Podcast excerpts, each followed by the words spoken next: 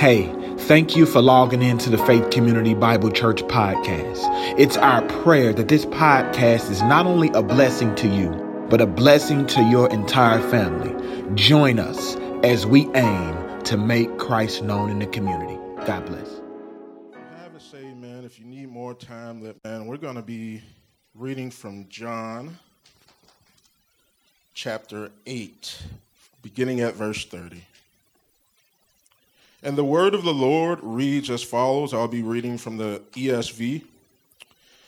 It says, As he was saying these things, many believed in him. So Jesus said to the Jews who had believed in him, If you abide in my word, you are truly my disciples, and you will know the truth, and the truth will set you free. They answered him, We are offspring of Abraham and have never been enslaved to anyone. How is it that you say you will become free? Jesus answered them, Truly, truly, I say to you, everyone who practices sin is a slave to sin. The, the slave does not remain in the house forever, the son remains forever. So if the son sets you free, you will be free indeed.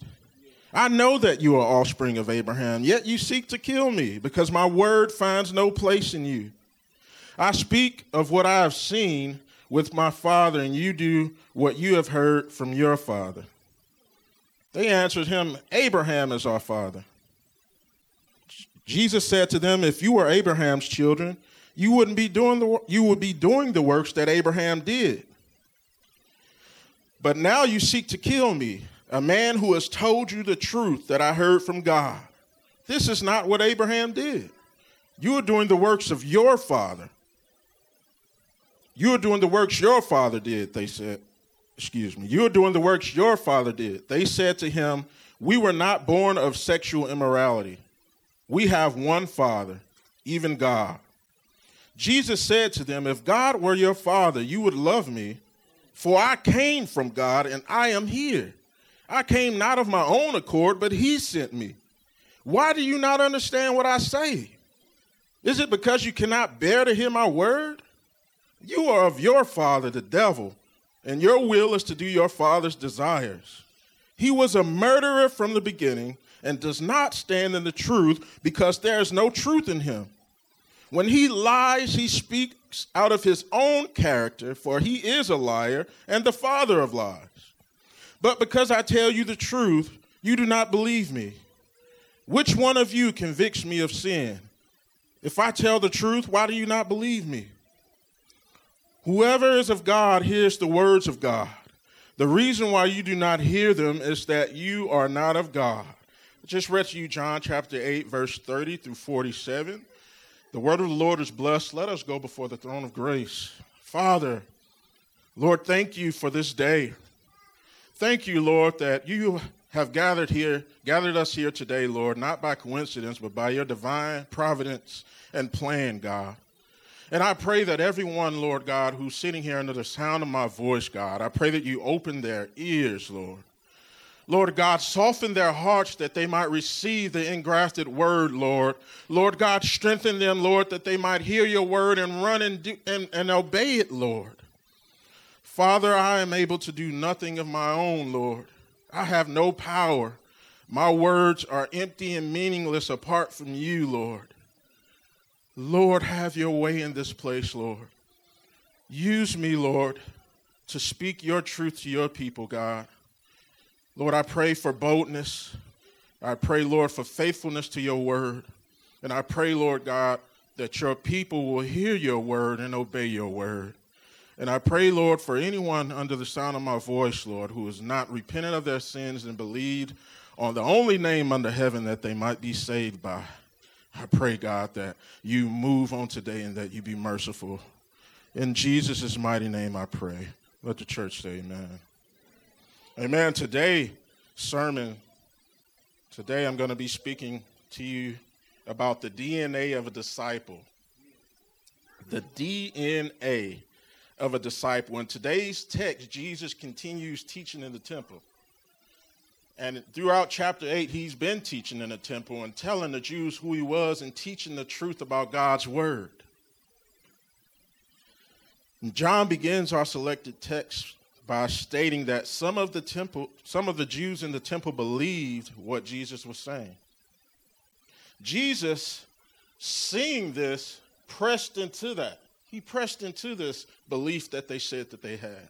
You know, Jesus didn't just Jesus just doesn't allow us to give a verbal confession, right? The Bible says that the Lord does what? Test our heart, right? He tests our hearts to see what's really in our hearts. So Jesus doesn't just let them get away with a verbal confession.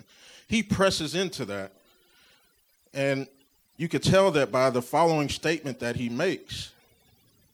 And it reveals that everything wasn't as it seemed. As you read on from verse 30 and follow the exchange between Jesus and the Jews, you see that the Jews had a superficial faith and even claimed to be God's children. They claim to be God's children, but Jesus corrects them and tell them, tells them who their real father is. The Jews suffered from a spiritual version of a physical problem that many in our community suffer from today. Because of the sexual revolutions of the 60s, with the cries of free love reverberating across the nation, we dared to kick down the boundary that God placed the gift of sex in. That boundary being marriage, right? We wanted to kick that off, God. We want to do things our way. And because of this, there are many children who grow up not knowing who their father is and suffering from an identity crisis and abandonment issues, among other issues that is the result of the fallout from that era. Because of this, we have things like Maury, right? How many know about the Maury show, right? Which exploits this issue for the entertainment of masses and offer, offers DNA testing to find out who the father of these abandoned children are. And the Jews, likewise, didn't really know who their father was, just like many of us today. Suffering from an identity crisis, many are confused and not aware of the path that they are on. Thankfully, Jesus doesn't leave them in this state. And like Maury, he offers a DNA test. Today, we're going to do a spiritual DNA test. We're going to find out who your true father is. And how do we find out? Our main point for today is disciples abide in God's word. So now we're, we're going to dive into our spiritual DNA test. And the first point that I want to bring to your attention is that disciples continue in God's word. Now, as we look at this text, and as I said in my introduction, even though John tells us that the Jews believe, Jesus didn't accept that. But he pressed into that, right? And so the next statement he made reveals a lot about what was really going in their hearts. And it says, So Jesus said to the Jews who believed in him, If you abide in my word, you are truly my disciples, and you will know the truth, and the truth will set you free. And we see by their answer that um, they, they didn't like that, right? They didn't appreciate that statement. And so, the, my first point speaks to that. Disciples, the DNA of a true disciple is continuing in God's word. It's not just your verbal confession, it's not just coming up to shake the pastor's hand, it's not just being religious, but it's continuing in God's word. Does the first question on my DNA analysis is Does Christ's word find a place in you? Like, does Christ's word really find a place in you? Like, I know you can hide behind your religion and, and your practices and you know, your prayers and your religious observances, but does Christ's word really find a place in you? Because we see from the reaction of these Jews that they wasn't trying to hear that, right? Right? What, what, what do we used to do? The hand? You know, talk to the hand. That, that's what they said. Jesus, you could talk to our hand because, look, we're children of Abraham, man. What are you talking about? We know who we are, we know our heritage. And that proved that the very thing that Jesus said was true. They weren't abiding in the word of the Lord. Because if they were, they would receive Jesus' teaching. My second question on my spiritual DNA analysis is Do the teachings of Christ bring you peace or cause your blood to boil? Many times, through reading the word or hearing preaching, we hear things that upset us. What? Did the preacher really say that? But if you think that's something, read through the Gospels and see the things that Jesus said. A lot of the teachers, they, they weren't even able to receive because they didn't know him. They, don't, they didn't know who their father was. They didn't take a spiritual DNA test to realize that their true father was Satan. So, do the teachings of Christ bring you peace or cause your blood to boil? There are so many different teachings in, in Scripture. And a lot of times we treat it like a spiritual buffet, right? I'll take a little of this, a lot of that, but none of that. You can keep that, Jesus. I'm not trying to hear that. And that's how we respond to the Word of God. We have to be like the prophet. God told him to eat the whole scroll, and it was sweet going down but once it got into his stomach and he began to digest it and really understand the truth of it, it began to upset him. And that's how the Word of God is when we hear about the joy of the good news and the gospel of peace and that God has delivered us from sin. But then when we begin to think about it, that means I got to give up old boy. That means I got to stop calling old girl. That means I got to stop having late nights. That means that I got to stop lying to my boss about why I'm late or calling off, that upsets me. There are so many different teachings, and that's a whole nother sermon that I could go into, but we reject because it doesn't align with our worldview. It's not comfortable to our flesh. So we just disregard that. And that's what the Jews were doing today because Jesus was teaching them the very words of God. Because that's who he is, right? Next question Does the Word of God change us, or do we attempt to change it to suit us? This goes all the way back to Genesis. In the beginning, where Satan asked Eve, Did God really say that? How many times do we ask that question of Scripture? When we even bother to pick it up and read it? Or when we even bother to come to Bible study and we hear the true teachings of God and you know the pastor or the teacher breaks it down for us how many times do we say in our mind, did God really say that? Does God really mean that? Just like the serpent asked Eve. And so, what do we do with those doctrines that's uncomfortable for us? We excuse them off or we try to change them. We try to change the Word of God to fit our worldview, to fit our comfort zone. But those who are true disciples of Christ submit to all the teachings to the whole buffet of the Word of God. Not just what you want, not just what tastes good to you, not just what's comfortable to you, but you receive the whole buffet, the whole roll. That leads into my second point. Disciples learn the truth of God's Word. As disciples, it's not just our job to, you know, be religious and come to church and you know, do all those religious activities, but our job is to learn the truth of God's word and not just learn it for the sake of learning it, because the Bible says that much knowledge builds up pride. It, buffs, it, it, it causes you to boast in your knowledge. But are you living that knowledge?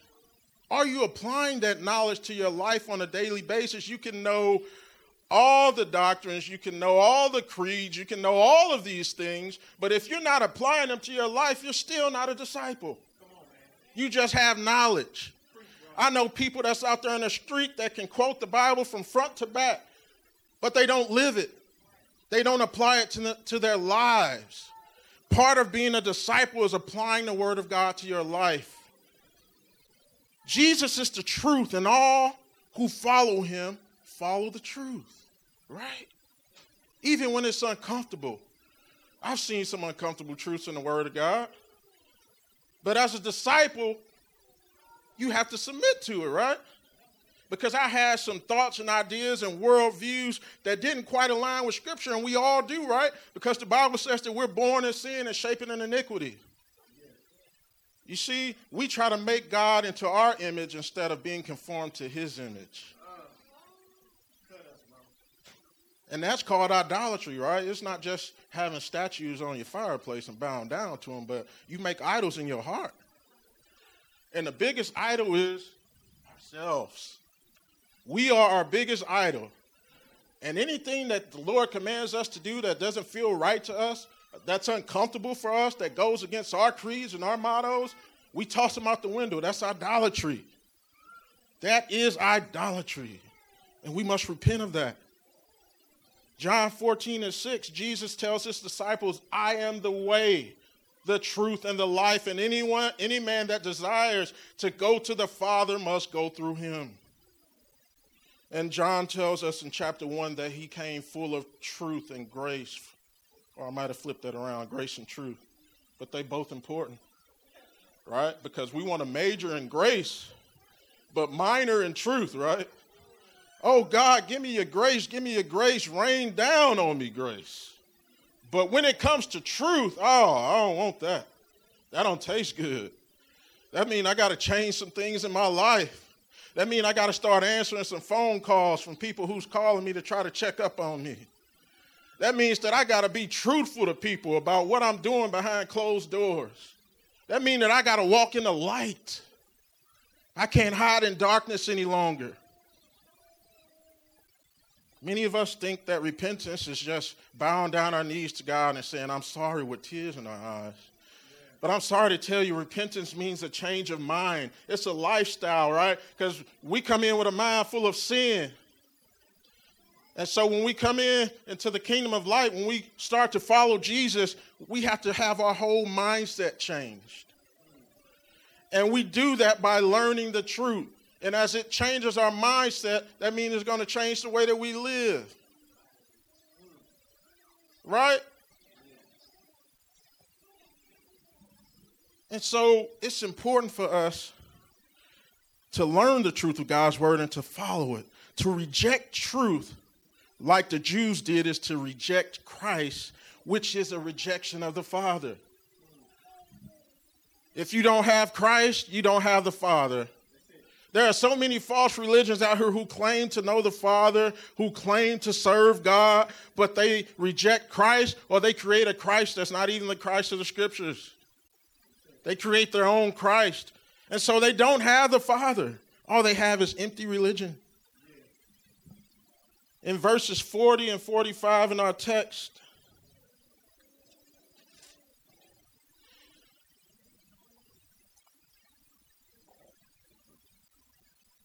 Jesus said, But now you seek to kill me, a man who has told you the truth that I heard from God.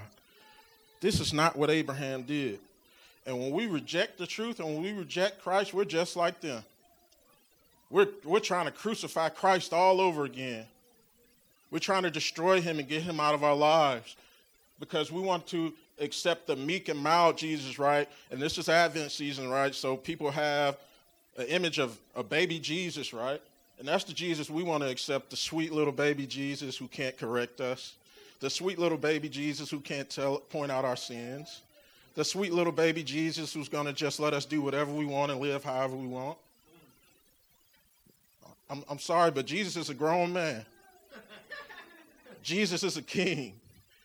He's the exalted king. He's seated in majesty and he's lifted up high. And he sees everything. The book of Revelation says he has eyes like fire. He sees everything. There's nothing that we can hide from him.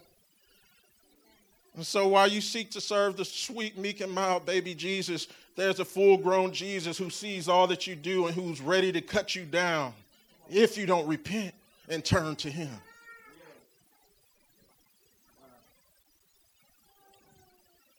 We live in an age where men reject the truth to believe in lies that comfort them and make their carnal minds happy.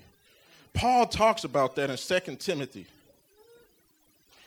Could you pull that text up for me? Second Timothy, verse chapter 4, verse 3. It says, For the time is coming when people will not endure sound teaching, but having itching ears will accumulate for themselves teachers to suit their own passions, right? And we see this today. We look at some churches and listen to what they're teaching, and we're like, how, how do they have stadiums filled up? Whole stadiums filled up of people that's listening to nonsense and lies because they have itching ears, and that's the teachers they want to go after, right? There would be no false teacher if there weren't people with itching ears because there'll be nobody there to listen to them.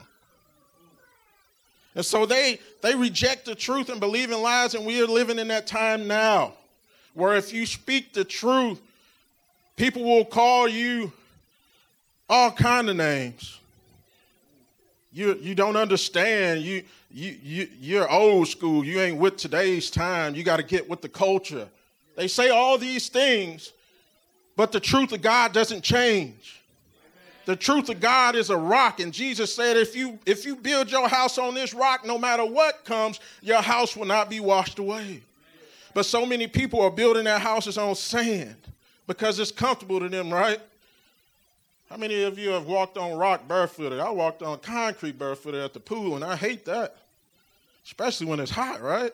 It burn your feet. But when sand is cool and comfortable, it's nice to walk on, right? And we build our houses on sand, but sand has no solid foundation. It shifts. Just like false teachers in that doctrine, it shift to suit the, the times of the culture. There used to be a time where even false teachers would preach against homosexuality. But guess what? Now, since the culture has changed, now, oh, we got to accept that. We have to stand on truth. And as true disciples, if you if you are a true disciple, your DNA ought to be to stand on the truth. And my third point, disciples are freed by God's word. Jesus said, You will know the truth, and the truth will make you free. You will know the truth, and the truth will make you free. You won't be bound to sin any longer. You won't be bound to those habits any longer. Why is it that we can't be delivered from sin? Why is it that we keep going around the same mountain? Why do we keep going in these circles? Because we don't want to know the truth. The only way to be free is to know the truth, to accept the truth, and to walk in the truth. Jesus said in John 17 and 17 in his high priestly prayer as he was preparing to offer up his body as a sacrifice for our sins, he said, Lord, keep them in thy word. Thy word is the truth. If we want to know the truth, it's right here. We don't have to go from prophet line to prophet line. We don't have to, you know, go pick up every book that Oprah tell us to pick up, right? We don't have to go do all these things because we already have the truth. And the truth is what ought to guide our lives. The truth will make you free. Real freedom is not being enslaved to sin and its every whim. See, in our carnal mind, we think freedom is just being able to go all out and do whatever we want to do, right? Party all night, do whatever we want to do. That's not true freedom. You're a slave to your lust. You're a slave to your passions. You're a slave to sin. And you think it's freedom. But you're a slave, and the Jews couldn't accept that. And it's funny because ever since God sent judgment on them, they've always had somebody occupying their land. And at this point in time, it was the Romans. So it's kind of funny that they were occupied by Romans, but they said they were free. See, they tried to appeal to their heritage. Oh, we, we, we're of Abraham. What are you talking about? We're free. And we try to appeal to that too, right? Well, my great great grandma prayed for me every day, Pastor, so I don't know what you're talking about. I'm free. I always went to Sunday school. What are you talking about? I don't need to be free. I'm free already. And then what do we do? We point to blessings. Man, God has blessed me with all this. What are you talking about? Your blessings don't determine your freedom in Christ. The Bible says that God rains on the just and the unjust. So just because you're receiving blessings from God don't mean that you're free. The Bible says that his kindness is to lead us to repentance. He's kind to us to lead us to repentance. Not so we can run around saying that we're free just because we got all these things. True freedom is in Christ. We find our true freedom and identity in the one who created us and frees us from sin and darkness when we truly believe and follow him. True freedom is not found in anything or any other than Christ. I can't free you. The person next to you can't free you. The president can't free you. Money can't free you. Possessions can't free you. The only thing that can free you is Jesus Christ. But are you a slave? Do you recognize that you're a slave to your passions, to your lust, to your possessions?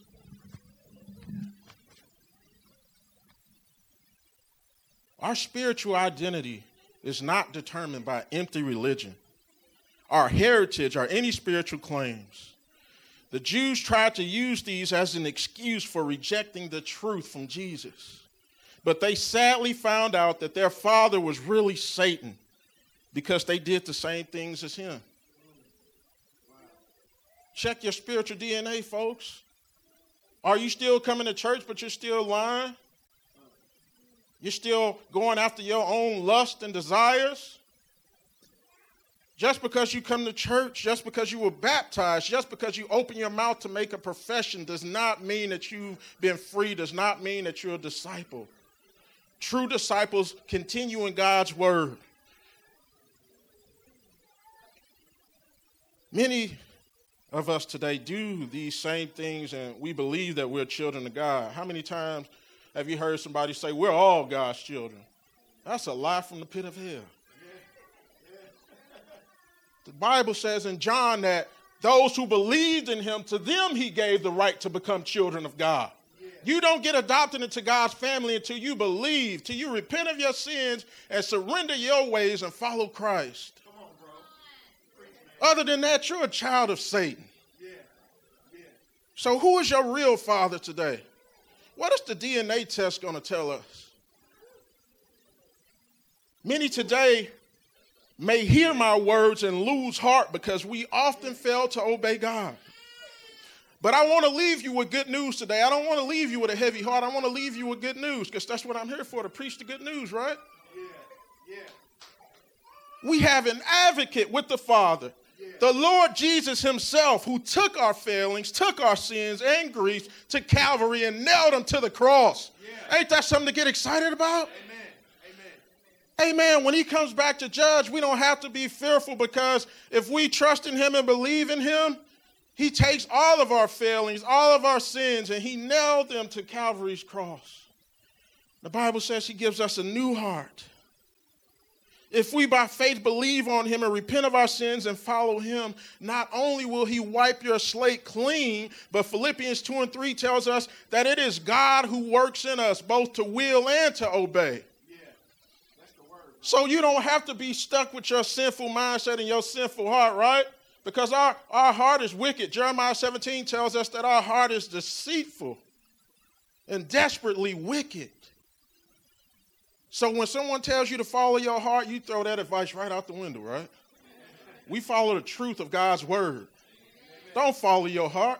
Your heart deceives you because it wants things of this world. John tells us in First John that the only things that are in the world are the lust of the eyes, the lust of the flesh, and the pride of life.